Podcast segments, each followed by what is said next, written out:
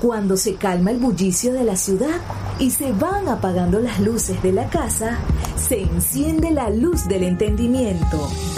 Desde este momento comienza Puerto de Libros, Librería Radiofónica, programa que contiene todos sus elementos tipo A. Puede ser escuchado por niños, niñas y adolescentes sin la supervisión de padres, madres o representantes.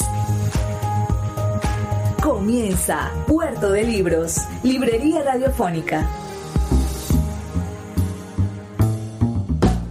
Bienvenidos a Puerto de Libros, Librería Radiofónica. Te habla Luis Veroso Cervantes, quien de lunes a viernes, de 9 a 10 de la noche, trae para ti este espacio a través de la Red Nacional de Emisoras Radio Fe y Alegría. 21 emisoras conectadas para hacer posible que la literatura llegue a tus hogares. Para entregarte este boleto que te permitirá embarcar una nave en el Puerto de Libros, una nave genial, una nave maravillosa, mágica, mística, asombrosa, útil y al mismo tiempo recreativa. Un libro.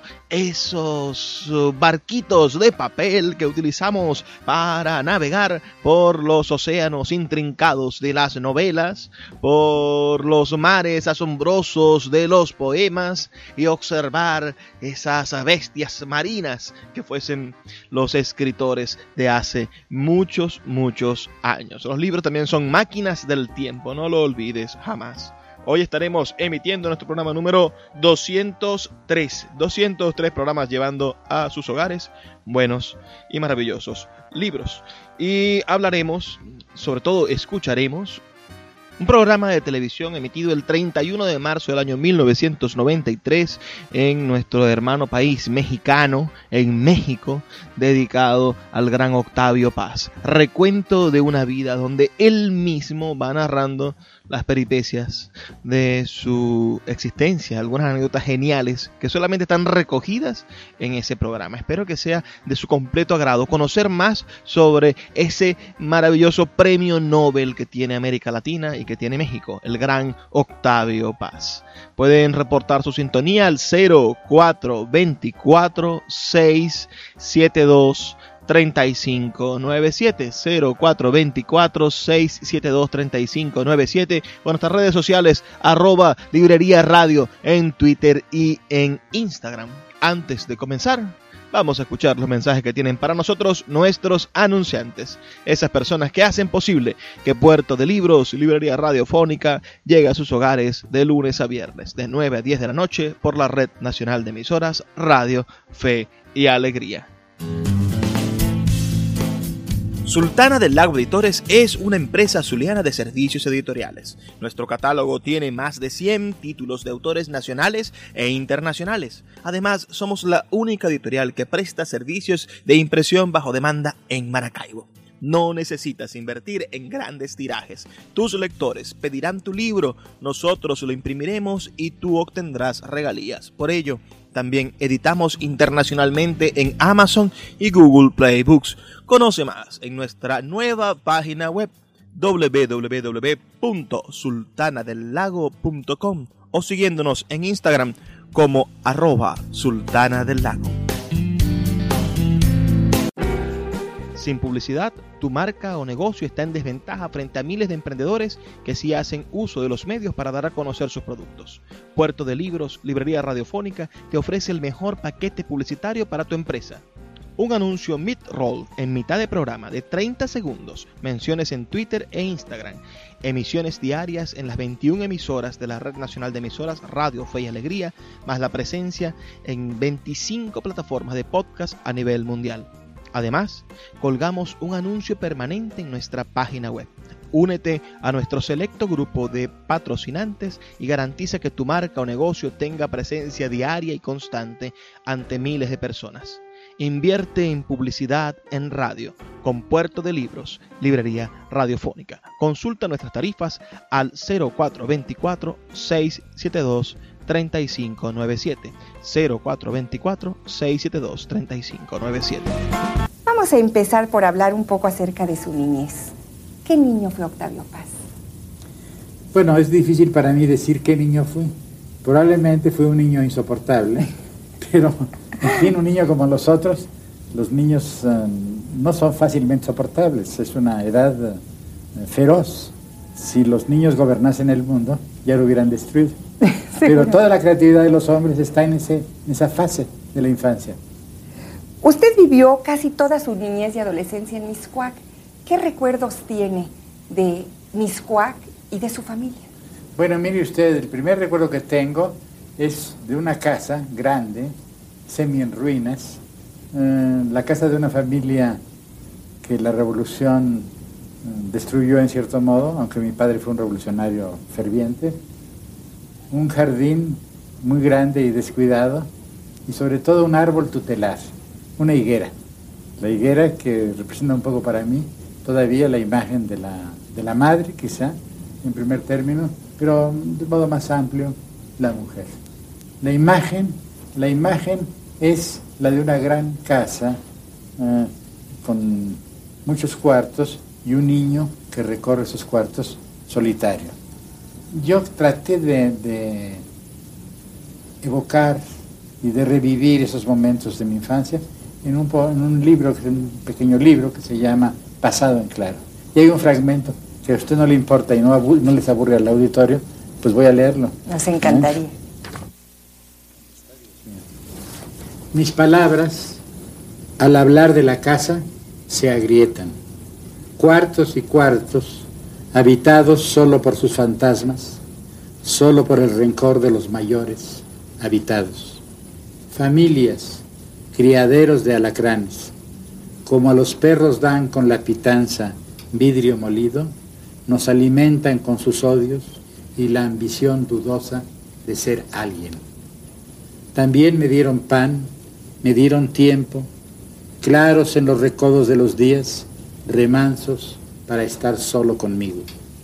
Niño entre adultos taciturnos y sus terribles niñerías, niño por los pasillos de altas puertas, habitaciones con retratos, crepusculares cofradías de los ausentes, niño sobreviviente de los espejos sin memoria y su pueblo de viento. En mi casa los muertos eran más que los vivos. Mi madre, niña de mil años, madre del mundo, huérfana de mí, abnegada, feroz, obtusa, providente, jilguera, perra, hormigo, hormiga, jabalina, carta de amor con faltas de lenguaje, mi madre, pan que yo cortaba con su propio cuchillo cada día. Los fresnos me enseñaron, bajo la lluvia, la paciencia, a cantar cara al viento vehemente. Virgen somníloqua, una tía me enseñó a ver con los ojos cerrados, ver hacia adentro y a través del muro. Mi abuelo, al sonreír en la caída y a repetir en los desastres, al lecho, pecho. Esto que digo es tierra sobre tu nombre derramada, blanda te sea. Del vómito a la sed, atado al potro del alcohol, mi padre iba y venía entre las llamas. Por los turmientes y los rieles de una estación de moscas y de polvo, una tarde juntamos sus pedazos. Yo nunca pude hablar con él. Lo encuentro ahora en sueños, esa borrosa patria de los muertos hablamos siempre de otras cosas. Mientras la casa se desmoronaba, yo crecía. Fui, soy hierba, maleza entre escombros anónimos. Eh, mm, mi abuelo y mi padre y mi tía eh, le daban un gran precio a la cultura, al saber, y mi madre más bien al amor. Yo estudié en escuelas particulares. Primero estuve en un colegio francés en Miscuac, se llamaba el Colegio Francés del Zacatito. Hermanos de la Orden de la Sal. Era una escuela francesa. Eh, mi tía era muy afrancesada, mi abuelo también estaban empeñados en que yo aprendiese francés. Pero al final mi, padre y mi madre, que eran más jóvenes, eran la nueva generación, decidieron que no, que, que había que estar en un colegio inglés y me llevaron en Miscuac también al colegio Williams. Después cuando terminé la primaria, eh, entré en la escuela secundaria número 3. Eh, un año antes se habían fundado las escuelas secundarias, de modo que a mí me tocó inaugurar estas escuelas, que al principio, no sé ahora, ahora parece que funcionan bastante mal, pero en aquella época eh, eran magníficas, realmente. Y estuve tres años ahí. Al final, en 1929, mi estancia coincidió con una gran huelga estudiantil que conmovió al país. Al mismo tiempo, la juventud ardía en esperanzas más o menos democráticas, más o menos revolucionarias. La figura de Vasconcelos era adorada en ese momento, el momento de la gran campaña vasconcelista, y esta huelga estudiantil coincidió en cierto modo. ¿Usted participó? Participé, claro que sí, incluso me expulsaron de todas las escuelas, de todas las escuelas de secundarias. Eh, después nos volvieron a admitir porque la huelga triunfó parcialmente. Y entre las experiencias de ese momento, que fueron para mí dice, crucial, está la de un amigo, eh, José Bosch, un catalán, que era mi compañero de escuela, un poco mayor que yo, y que era un joven inteligente y que venía de una familia anarquista, una familia revolucionaria. Y Bosch fue una influencia decisiva, no solamente en mi formación intelectual, sino yo creo en la de toda mi generación. Porque en ese momento conocí a muchos jóvenes que después volvería a ver en la universidad, en la preparatoria. Y Bosch nos abrió las puertas, diríamos, del pensamiento político eh, en su versión más utópica y, diríamos, eh, más capaz de encender la imaginación y la pasión de los jóvenes. Él, la tradición libertaria, la tradición anarquista. Los estaba haciendo pensar a esa edad tan joven. Claro. Al año siguiente, entramos todos a la preparatoria. Ahí seguimos y fue el momento en que fundamos la revista Barandal con un grupo de amigos. Nos interesaba mucho la literatura, pero no podíamos nunca distinguir exactamente entre la literatura y la política. Más exactamente, la política no nos interesaba. Lo que nos interesaba era la revolución, cambiar al mundo, cambiar a los hombres. Y esto estaba ligado, de alguna manera, con el ejercicio de la literatura y de la política. Era el Colegio San Ildefonso, era el momento en que también para mí fue el momento en que descubrí la pintura mural. Todos nosotros no la conocíamos. Fue uno de mis primeros contactos con la pintura. Fue el muralismo que vimos en la preparatoria, los grandes frescos de Orozco, en la preparatoria chica, el Siqueiros, Charlot y en el anfiteatro eh, los, eh, frescos son eh, pintura al temple, me parece, de Diego Rivera. En fin, todo esto me, me, provocó una gran emoción. Al mismo tiempo, le digo, todo eso estaba ligado con, con la idea de la revolución. Escuchas Puerto de Libros con el poeta Luis Peroso Cervantes. Síguenos en Twitter e Instagram como arroba Librería Radio.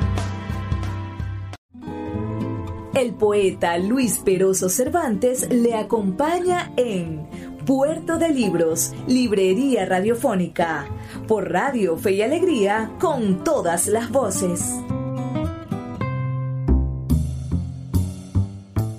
Seguimos en Puerto de Libros, Librería Radiofónica. Estamos escuchando un programa, el audio de un programa de televisión emitido en México el 31 de marzo del año 1993, exactamente el día del cumpleaños del poeta, para celebrarlo en el cual él le abre las puertas de su casa a los mexicanos. De fondo se ven imágenes de su casa, de su biblioteca y se nota el poeta en su humildad relativa, ¿no? Y en su manera de ser bastante peculiar, porque era verdaderamente un gran erudito. Su voz también es bastante interesante. Habían escuchado antes la voz del gran poeta Octavio Paz, ¿la conocían? Escríbeme sus comentarios al 0424-672-3597 o a nuestras redes sociales, arroba librería radio en Twitter y en Instagram. Vamos a continuar escuchando este maravilloso recuento de una vida de Octavio Paz. Plaza del Zócalo. Basta como firmamento. Espacio diáfano, frontón de ecos.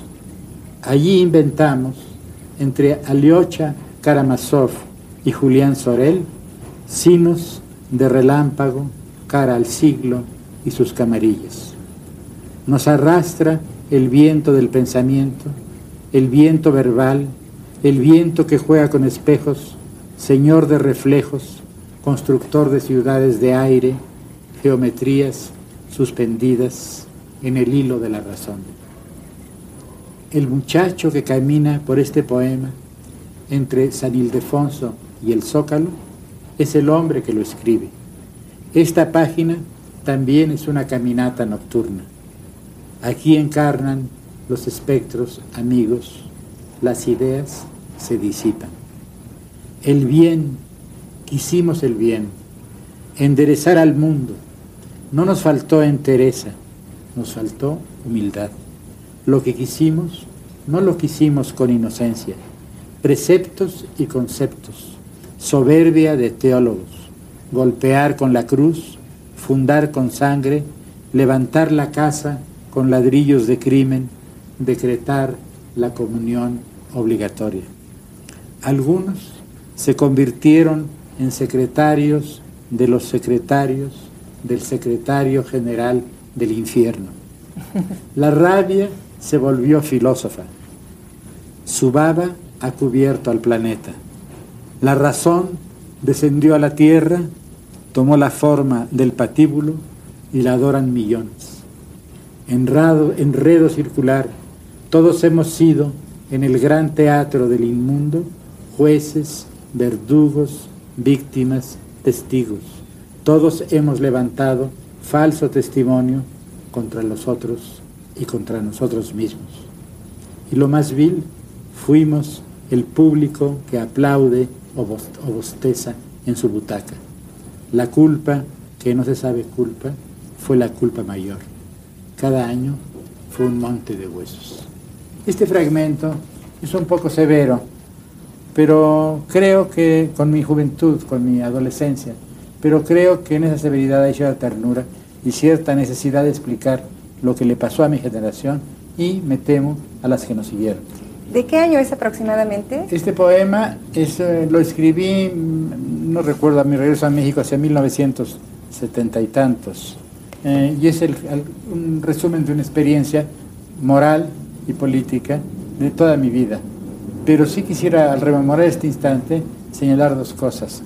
Quisimos el bien, pero lo quisimos con arrogancia. Quisimos decretar el bien. El bien no se decreta. Eh, en esto yo me opuse mucho, aunque mis ideas eran, estaban muy cerca de, las concepciones de los comunistas en aquella época, siempre me opuse al aire, al, a la poesía eh, de propaganda.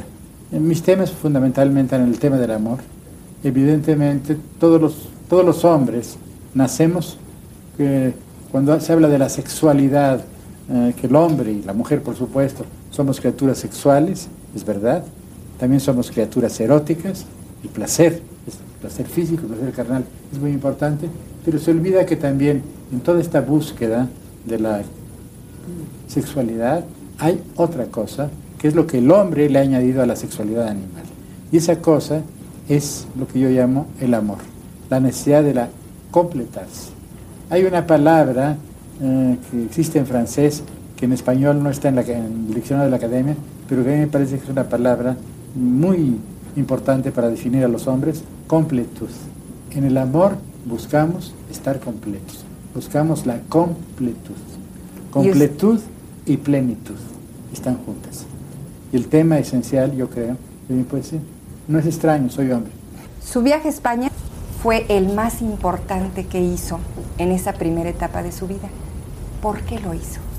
Hubo un congreso de escritores organizado por una alianza internacional de escritores antifascistas. Y entre ellos, entre los organizadores estaban mm, Pablo Neruda, Rafael Alberti y un poeta español, ahora un poco olvidado, Arturo Serrano Plaja. Y los tres habían leído mis poemas. Entonces me invitaron. Eh, invitaron a dos poetas que no éramos miembros de la Liga de Artistas y Escritores Revolucionarios, LEAR, que era más o menos el órgano de los intelectuales eh, de izquierda en México en aquellos años. Yo no pertenecía a este grupo y tampoco Carlos Pellicer. Invitaron a Pellicer porque era un gran poeta, era un poeta muy conocido, era un poeta católico pero ferviente antifascista. Y en mí, me invitaron a mí porque yo era un poeta joven, habían leído mis poemas y les parecía que también había una necesidad de que hubiera una voz joven en ese congreso. Y e invitaron también al escritor José Mancisidor. Estos fuimos los únicos escritores mexicanos que asistimos como delegados a ese congreso. Solo tres. Esto es importante mm, aclararlo porque ha habido una serie de confusiones. La mayor parte de las personas que han escrito sobre este tema, son muchas en México, hablan de la asistencia al Congreso de Escritores Intelectuales Antifascistas en Madrid, Barcelona y Valencia, y después en París, hablan de la asistencia de un grupo de delegados de la Liga de Artistas y Escritores Revolucionarios. No, este grupo fue nombrado por la LEA para ir a España um, en una misión de solidaridad y amistad con el pueblo español. Era un grupo compuesto por escritores como Juan de la Cabada, o bien por artistas y artistas eh, notables como Silvestre Revueltas, pero llegaron tarde, no estuvieron en el Congreso, llegaron ocho días después o quince días después. ¿A quién conoció en España y qué aprendió usted de este Congreso y de su viaje a España? Bueno, mire usted, el aprendizaje fue triple. Un aprendizaje, en primer lugar, diríamos, eh, profundo, íntimo. Eh, mi reencuentro con mis raíces hispánicas. Eh, no podemos entender, alguna vez se lo he dicho a mis amigos españoles, a México sin España. Los españoles se pueden entender a sí mismos sin México. Pero nosotros nos podemos entender sin los españoles. México es una palabra náhuatl, México, México, pero españolizada, hispanizada. Entonces en el nombre mismo de México está esta dualidad. Aparte de eso, fue una enseñanza de tipo humano, literario. Conocí algunos escritores que yo había leído y que admiraba, como André Malraux, y a un poeta inglés que conocí en aquellos años y que sigue siendo mi amigo, el poeta inglés Spender. Conocí a varios españoles que admiraba. Alberti, lo había conocido en México ya antes, Bergamín. Y claro, tuve la dicha, la fortuna de ir, de conocer, lo visité en su casa y es una cosa que tengo remordimientos, quisiera algún día escribir sobre este encuentro. Conocí a Antonio Machado, que es un poco uno de los padres de la poesía de la lengua española en España, en México y en el resto de América. También la figura de, otra, de otra, dos personas más. Una persona que no conocí, pero que empecé a leer en esa época, Orwell. Lo leí mucho después en los Estados Unidos, que eso fue un gran crítico de la, de la guerra de España, y André Gide. André Gide nunca lo conocí, pero cuando llegamos a España, él acaba de publicar un libro famoso, Regreso de la URSS. Él, había, él se había declarado comunista, un mundo un poco sentimental, había ido invitado por Stalin, había visto aquella realidad y tuvo el enorme valor en ese momento de escribir este libro en que hacía una crítica, una crítica en el fondo bastante mesurada, incluso tímida, de lo que había visto en la Unión Soviética. Pero valiente. Valiente. Y eso bastó para que se le, se le declarase enemigo del pueblo español. Esto fue muy triste porque recuerdo que participaron muchas gentes, Bergamín, Ehrenburg, muchas gentes participaron en estas acusaciones terribles contra Gide, acusándolo de traidor. Eh, los únicos que lo defendimos tímidamente, no en, no en el Congreso, sino en la sesión que dedicó la delegación latinoamericana a este asunto, fuimos uh, Pellicer y yo, sobre todo Carlos Pellicer. En cambio, hay que decirlo, Neruda y sobre todo Juan Marinello, el delegado cubano, fueron particularmente intransigentes, intolerantes, y mostraban ya lo, que se iba a convertir el, el, el, movimiento intelectual más o menos ligado al estalinismo. Una de las grandes preguntas que se me hacían en aquella época era Trotsky. Trotsky era el diablo, el demonio. Claro, el demonio siempre ha interesado a los fieles. Entonces, Ehrenburg nos preguntó a Pellicer y a mí si conocíamos a Trotsky en un viaje que hicimos de París a Barcelona. Eh, Ehrenburg es el gran escritor ruso de aquel momento. Y yo dije que no lo conocía Pellicer, eh, con esa admirable ingenuidad de Carlos, dijo, yo no lo conozco, pero soy muy amigo de, su amigo Diego Rivera, que en efecto Diego Rivera había sido muy amigo, pero que en ese momento Diego Rivera era trotskista y también estaba muy mal visto. La conversación eh, difícilmente caminó frente a este paisaje del norte de, de, España. Estábamos ya cerca de Barcelona, recuerdo muy bien. Neruda, porque éramos cuatro los que estábamos en aquel salón, Neruda, eh, Pellicer, Ehrenburg y yo. Neruda me miraba con inquietud porque veía que Pellicer eh, seguía hablando y de pronto Ehrenburg le preguntó, bueno, dígame, ¿y usted qué piensa de Trotsky? Y entonces Carlos Pellicer le dijo, es el mayor agitador político que, que ha conocido la humanidad, con la excepción, naturalmente, de San Pablo. Todo el mundo se rió, pues pero Neruda a la salida dijo, Octavio, el poeta, el poeta católico va a hacer que nos fusilen a ti y a mí. Pues sí.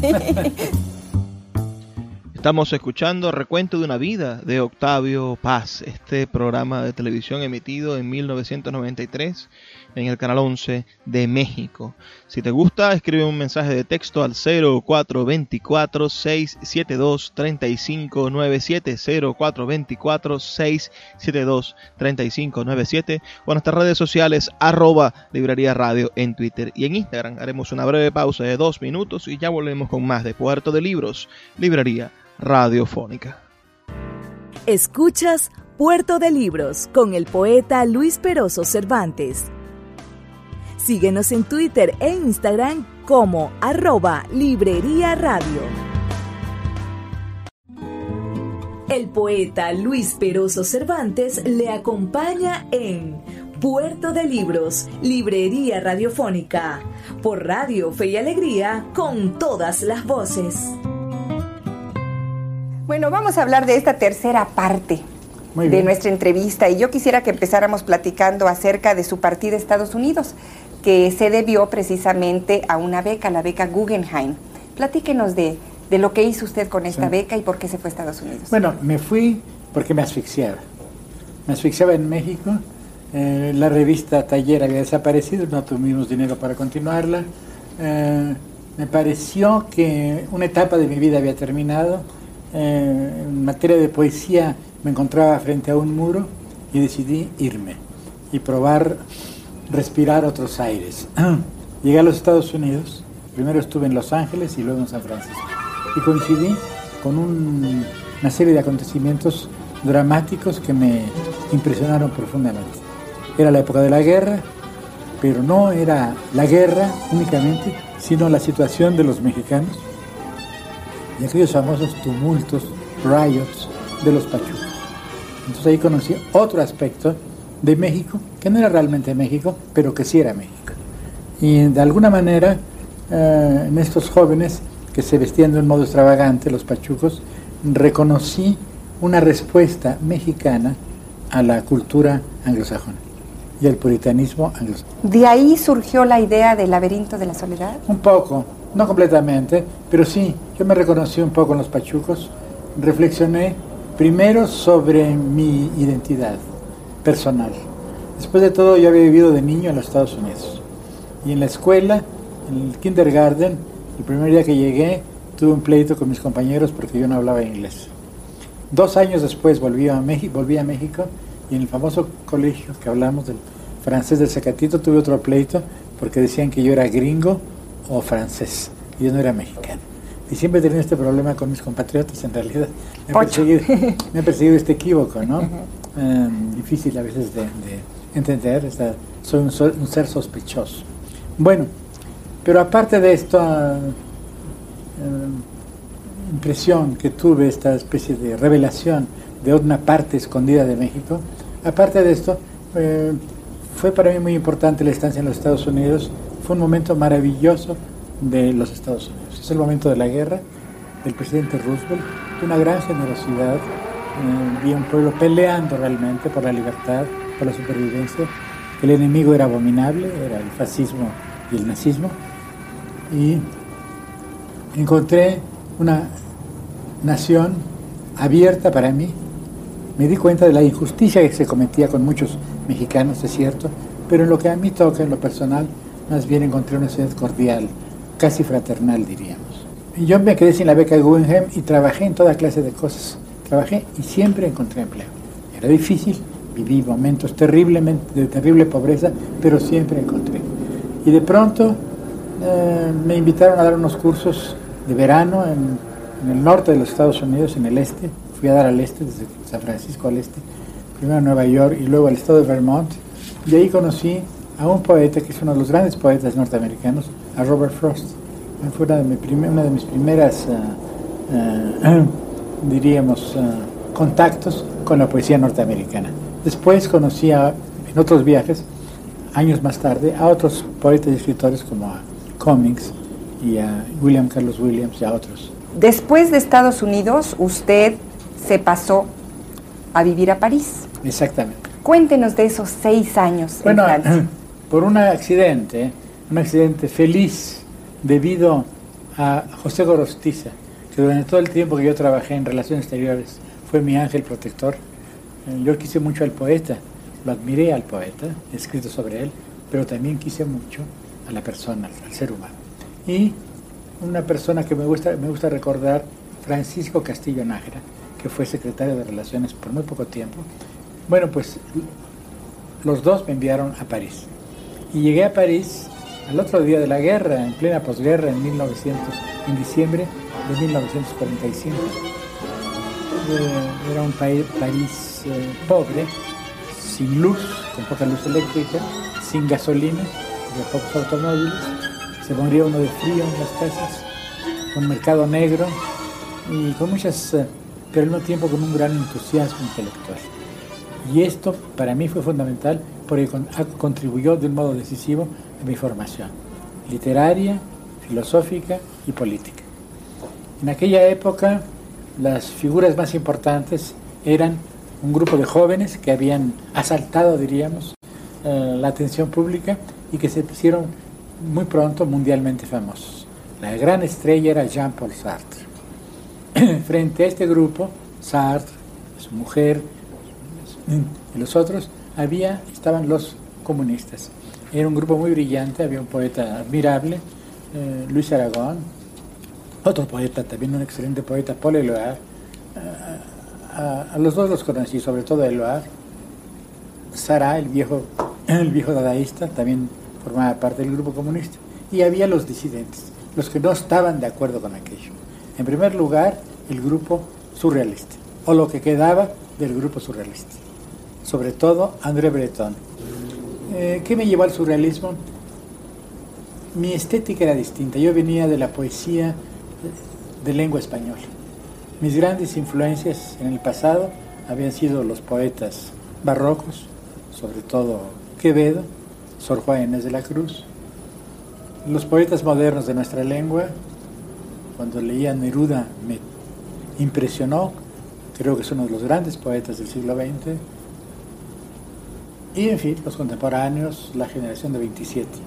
Pero me ligaban con ellos la actitud de inconformidad la crítica al comunismo estalinista, al comunismo burocrático y sobre todo su exaltación de la rebeldía y su exaltación del amor. En esto coincidió totalmente conmigo la, doctrina surrealista. Desde muy joven pensé, como le dije a usted en una de nuestras conversaciones, que el amor es el destino del hombre, lo más alto a lo que podemos aspirar los mortales, pongo de lado otras pasiones que también me parecen muy altas, como la amistad y claro, la sed de absoluto, la religión, la religión y la filosofía. Otro de los grandes disidentes y con el cual simpaticé inmediatamente profundamente, nos vimos pocas veces porque esto coincidió con mi salida de Francia, nos vimos pocas veces, pero las veces que nos vimos, nos vimos con mucha intensidad, fue con Albert Camus. Fue uno de mis buenos amigos. Ah, todavía tengo sus libros con dedicatorias muy cariñosas. Y también en él encontré un poco lo que yo buscaba. Ah, esta rebeldía, pero también esta esta inspiración, inspiración, los poderes del inconsciente, los poderes de la pasión, pero en cierto modo a través del equilibrio, hablé de la palabra reflexión. Bueno, yo diría, él empleó otra palabra, mesura. Bueno, esta idea de la mesura, en cierto modo completaba mi idea de la reflexión y mis reticencias frente a la estética y a la poética del surrealismo. De modo que esto fue muy, para mí fue muy importante esto. Bueno, encontré un México cambiado, una nueva generación que se hizo, algunos de ellos hicieron muy amigos míos inmediatamente. Había este grupo de filósofos uh, que habían explorado lo mexicano y que en cierto modo coincidían con el laberinto de la soledad, aunque por vías distintas y con propósitos muy diferentes. Ellos creían en la filosofía del mexicano y yo no. Yo no, yo no creía que se pueda hacer una filosofía sobre algo particular. Pero muchas de las observaciones de ellos fueron importantes y valiosas. Había otro grupo, encontré a un joven brillante, Carlos Fuentes, que me fue a ver a París antes y con el cual tuve una amistad muy profunda. Otros más, Ramón Chirao, muchos más. Todo este grupo finalmente hizo una, una, revista, la revista mexicana de literatura, que editaban Emanuel Carballo, otro joven crítico, y Fuentes. Creo que en la primera época de la revista mexicana de literatura yo tuve una cierta influencia. Y la posición era muy clara. Frente, encontré un México dominado por dos, uh, por dos, uh, por la hegemonía de dos doctrinas que a mi juicio fueron perniciosas. Por una parte, el nacionalismo, un nacionalismo excesivo. No puede haber un gran arte si no es un arte abierto al exterior, un arte universal. No niego las raíces, pero es necesaria la hibridación. El arte, como el amor, como todo, es contacto de dos alteridades. Y la otra parte del nacionalismo que asfixiaba a la pintura mexicana con vagos remedios del muralismo, el costumbrismo en la literatura, cierto academismo en la poesía. Aparte de esto había también el otro dogma, el dogma del realismo socialista, del arte comprometido. Y yo me opuse desde el principio. Me atrajo muchos enemigos. Es natural, es explicable. No solamente porque criticaba a dos uh, ideas fijas de la cultura mexicana de aquella época, el arte con mensaje social y el nacionalismo, sino también porque todo eso implicaba, y después lo hice explícito en esa época, una crítica al socialismo totalitario. Pero no fue tanto esto lo que más me, me gustó de estos años de México, sino que lo, logré escribir dos o tres libros, así como en París había escrito eh, El laberinto de la soledad, y la primera versión de Libertad bajo palabra, aquí escribí algunos poemas que me siguen gustando, mm, con reservas. Eh, la poesía es lo más difícil que hay, eh, como Piedra de Sol, y un libro en prosa, algunos libros en prosa como El arco y la lira, y un experimento, una experiencia eh, literaria y, plástica y visual que me importó mucho. Poesía en voz alta. Y finalmente, muy tarde, me hicieron embajador. Yo tenía ya más de 20 años en el servicio exterior. De modo que cuando se habla de, algunas gentes hablan de que yo soy un hombre del establishment. Lo que no saben estos señores tan audaces es que la persona que hizo una carrera diplomática más lenta fui yo. Tardé 20 años en ser embajador. Todos mis compañeros que entraron casi al mismo tiempo que yo ya eran súper embajadores cuando a mí me mandaron a un, a un país que a ellos les parecía de segundo orden, pero que para mí fue maravilloso, la India. Pero la India, la India era otra civilización, eso es lo que es importante.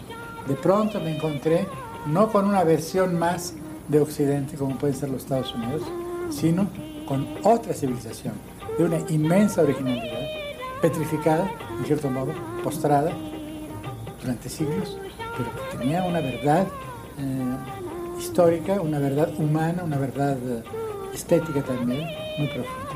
Empecé a recorrer el país y como además, por fortuna, me habían hecho embajador también en Afganistán, en Ceilán, pude ver los extremos de la India. Finalmente, lo más importante es no haber descubierto otra civilización, sin haber descubierto una mujer. Ahí conocí a la que es mi mujer ahora. Y esto fue muy importante para mí. Fue decisivo. Escuchas Puerto de Libros con el poeta Luis Peroso Cervantes. Síguenos en Twitter e Instagram como arroba Librería Radio.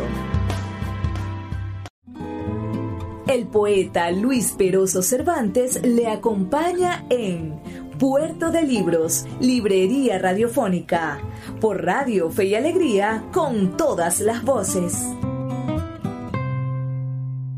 Bueno, regresé después del 68. Como usted recordará, tuve que dejar la embajada porque no estaba de acuerdo con la represión del año 68, del Caltelolco. Dejé la embajada, estuve una temporada dando cursos en varias universidades en los Estados Unidos, en Inglaterra.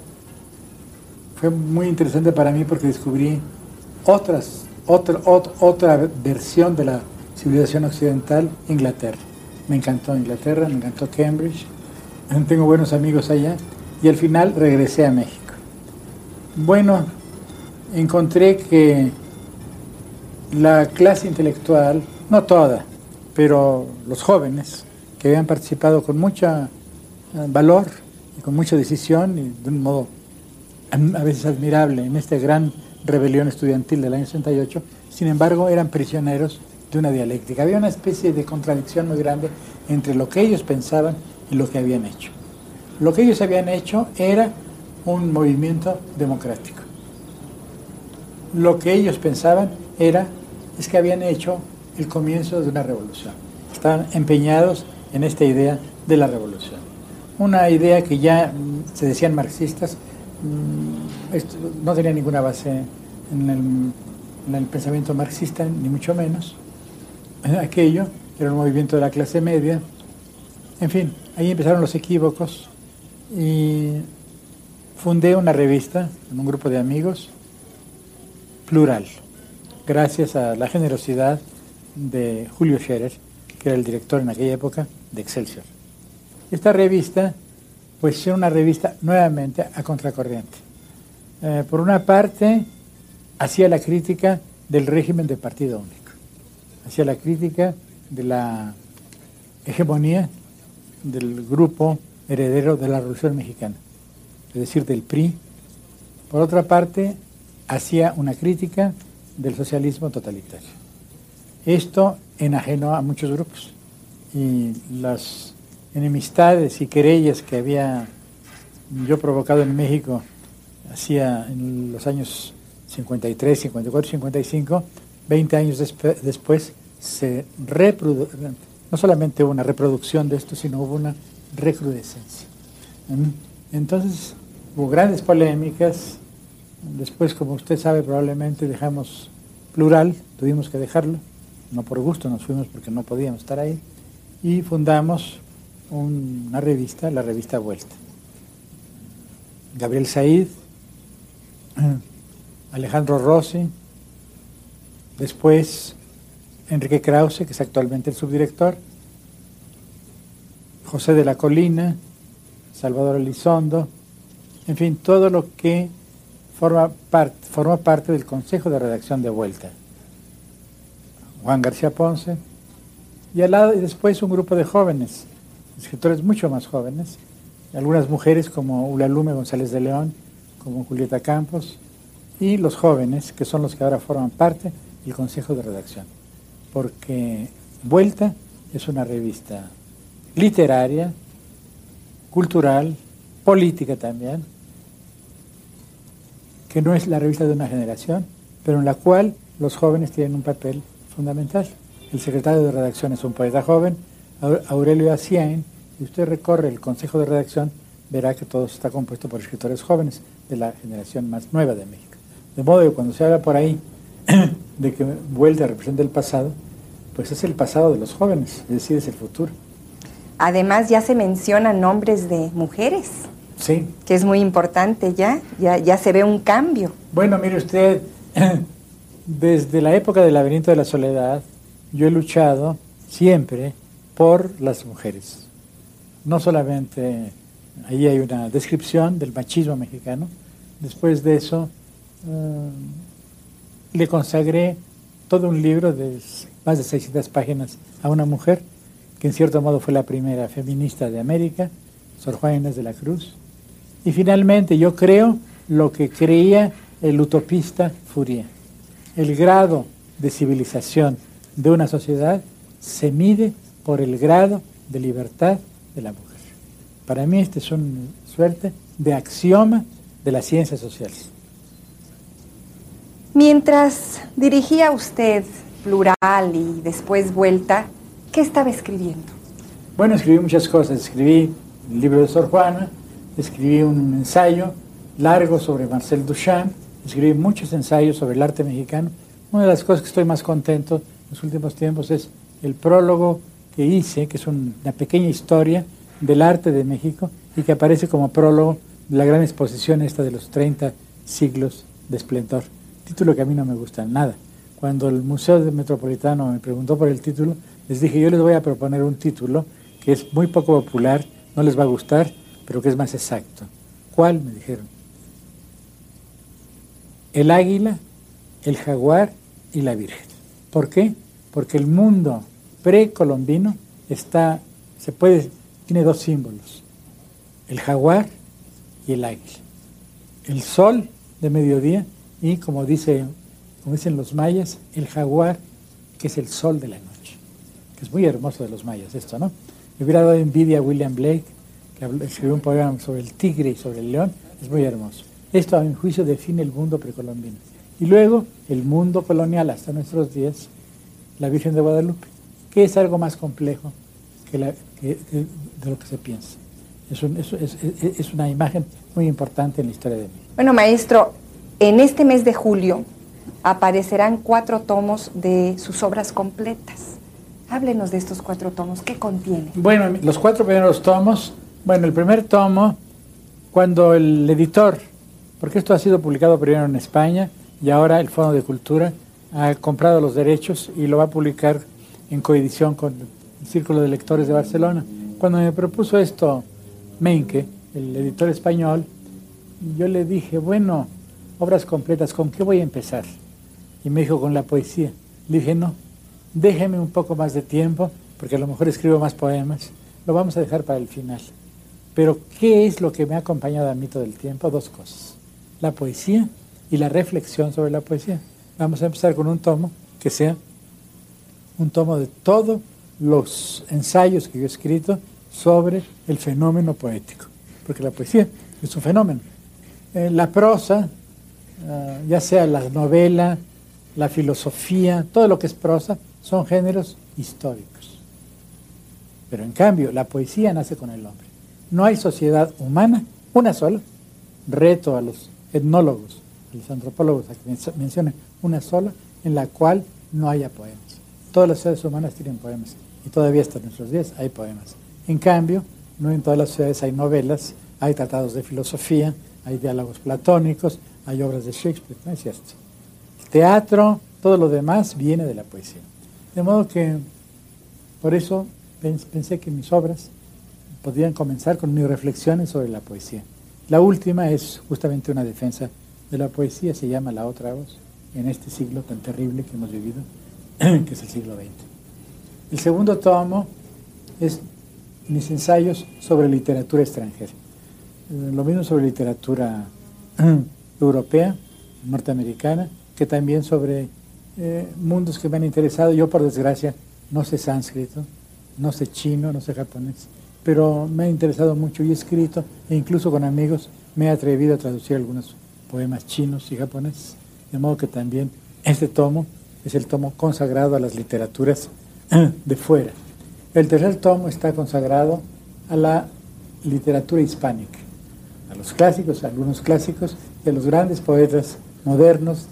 Hay un ensayo muy largo sobre Rubén Darío, hay otro sobre eh, Jorge Guillén, sobre Cernuda. Hay unas páginas que yo creo que son justas y emocionadas, un tributo a Pablo Neruda. En fin, es un... Y el cuarto tomo es mis ensayos y mis estudios sobre literatura mexicana. Mm, Alfonso Reyes, eh, los contemporáneos, mi pequeño libro sobre Villa Urrutia, etcétera, etcétera. Pero de hecho serán 14 volúmenes. Sí, después. ¿Cómo, estarán conformados? Bueno, después el quinto es Sor Juana, que es un libro muy grande y que completa mis estudios sobre México. Luego hay dos tomos sobre literatura, digo, perdón, sobre artes plásticas. Uno sobre el arte de México, que es toda una serie de ensayos sobre el arte precolombino, el arte del siglo XIX, el ensayo sobre bustos, etc. Y otro tomo sobre arte universal, especialmente mi libro sobre Marcel Duchamp. Después, son el, seis, el octavo, es mis escritos sobre México, no de orden literario, el laberinto de la soledad, etcétera, etcétera, hasta lo último, mis pequeñas y grandes polémicas. Después el tomo noveno, que es, son ensayos de orden político, es lo más perecedero, pero en fin es importante porque es mi lucha desde 1950 por una verdadera democracia y ahí se verá que tampoco soy un eh, apologista eh, irracional del mercado libre, del capitalismo salvaje y de todas esas tonterías que me atribuyen. Eh, y el tomo décimo, que es el que estoy preparando ahora, es el que me interesa mucho, se llama Ideas y Costumbres. Y se refiere, porque las costumbres es lo que queda en una sociedad, lo estable, y las ideas es lo que cambia las sociedades. Bueno, ahí hay una serie de ensayos, un ensayo largo sobre la India que estoy terminando de escribir, es un libro nuevo, pero lo que más me interesa de este tomo es, desde hace mucho, me interesó el tema del amor y del erotismo y de la sexualidad. Y siempre quise escribir un libro sobre eso. Un gran libro. Por fortuna, no lo escribí. Pero ahora estoy terminando, en estos días, un pequeño libro sobre el amor, que completa mis estudios. Eh, hay un estudio mío sobre el Marqués de Sade, creo que fue el primero que escribí en lengua española sobre estos temas. Después hay otro pequeño ensayo sobre D.H. Lawrence, el novelista eh, inglés, y este libro sobre el amor. Dos tomos finales serán los tomos de la poesía. Nunca creo que hay que escribir poesía todos los días. Aquello que decía Juan Ramón Jiménez, amor y poesía, cada día, no estoy de acuerdo. El amor sí, pero aún así es excepcional. Y la poesía también. Hay que dejar que la poesía nos visite y no visitar a la poesía porque la aburrimos tenemos que despedirnos, nos vamos a saltar algunas cosillas. El final es bastante interesante porque la periodista le hace una serie de preguntas donde él revela ideas sobre la poesía, sobre la muerte, sobre, sobre Dios. Pero bueno, se los dejo como tarea. Busquen esa, entrevista completa que dura más de una hora, que se titula Recuento de una vida de Octavio Paz. Aún así, creo que lo que seleccionamos, lo que editamos es de lo mejor que se ha dicho o que un escritor haya dicho sobre sí mismo. Vamos a despedirnos, pero no sin antes pedirles que por favor nos envíen sus comentarios al 0424 672 3597 0424 672 3597 y a nuestras redes sociales arroba librería radio en Twitter y en Instagram. Ahora sí. Vamos a escuchar mañana. Recuerden que estamos todos los días, de lunes a viernes, de 9 a 10 de la noche. No se preocupen por eso. Puerto de Libros continúa. Por favor, sean felices, lean poesía.